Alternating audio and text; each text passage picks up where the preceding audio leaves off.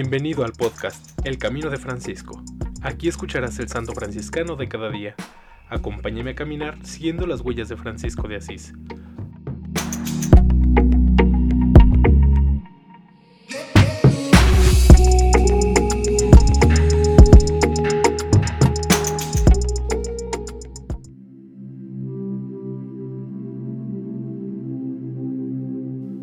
Agosto 11. Santa Clara de Asís. Virgen, fundadora de la Segunda Orden, 1194 a 1253. Fue canonizada por Alejandro IV el 15 de agosto de 1265. Clara Ofreduccio nació en Asís el 16 de julio de 1194, del noble Favarone de Ofreduccio y Hortulana. Cuando Francisco supo del deseo de la joven Clara de conocer su vida para vivirla también ella, su corazón saltó de alegría en el Señor los coloquios muy pronto la llevaron a la fuga de la casa paterna y a la vestición en Santa María de los Ángeles de Porciúncula. En aquella iglesita de San Damián que Francisco había restaurado con sus manos, profetizando a quien le ayudaba, que allí vendrían santas damas, que llenarían la iglesia con el aroma de sus virtudes.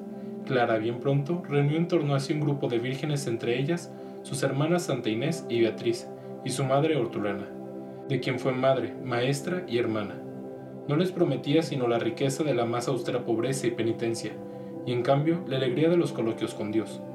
La vida que llevaban en San Damián pronto fue para toda la iglesia un ejemplo de luz y de fe, un signo espléndido de las realidades celestiales que ya estaban viviendo. Francisco amaba con predilección a Clara, como primogénita de su espíritu, plántula y alcázar de la pobreza. A ella recurrió cuando deseaba conocer la voluntad del Señor sobre la orientación que debía dar a su orden. Le respondió, el Señor quiere que los hermanos no vivan solo para sí, sino también para los demás, por tanto vida activa y vida contemplativa. El seráfico pobre dictó para las pobres damas de San Damián una regla basada en la más estricta pobreza. Clara, siguiendo el ejemplo de San Francisco, fue celosa guardiana de la pobreza, tanto que obtuvo del Papa Gregorio IX el llamado privilegio de la pobreza. Clara fue de esta hasta su muerte, y gobernó con gran amabilidad y comprensión, pero cuidando celosamente la disciplina religiosa. Para sí usó severidad hasta el heroísmo. Llevaba el silicio, dormía en el duro suelo, hasta que el mismo San Francisco le impuso utilizar una estera. Santa Clara se distinguió por el culto a la Eucaristía, al cual está ligado el episodio prodigioso de la fuga de los sarracenos, que guiados por Vital de Aversa en 1242 asediaron a Asís y llegaron hasta el refugio de San Damián.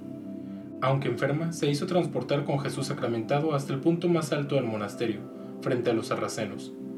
Cuando hizo oración se oyó una voz del cielo, Yo siempre os cuidaré y protegeré.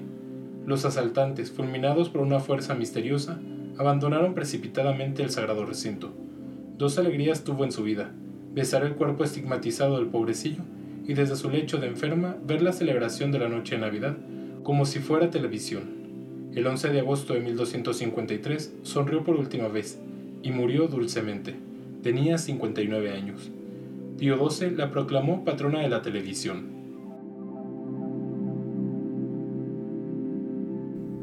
En alabanza de Cristo y su siervo Francisco. Amén. Santa Clara de Asís, ruega por nosotros.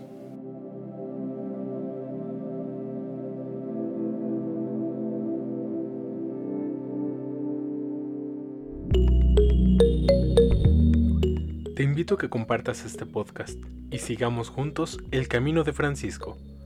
Paz y bien.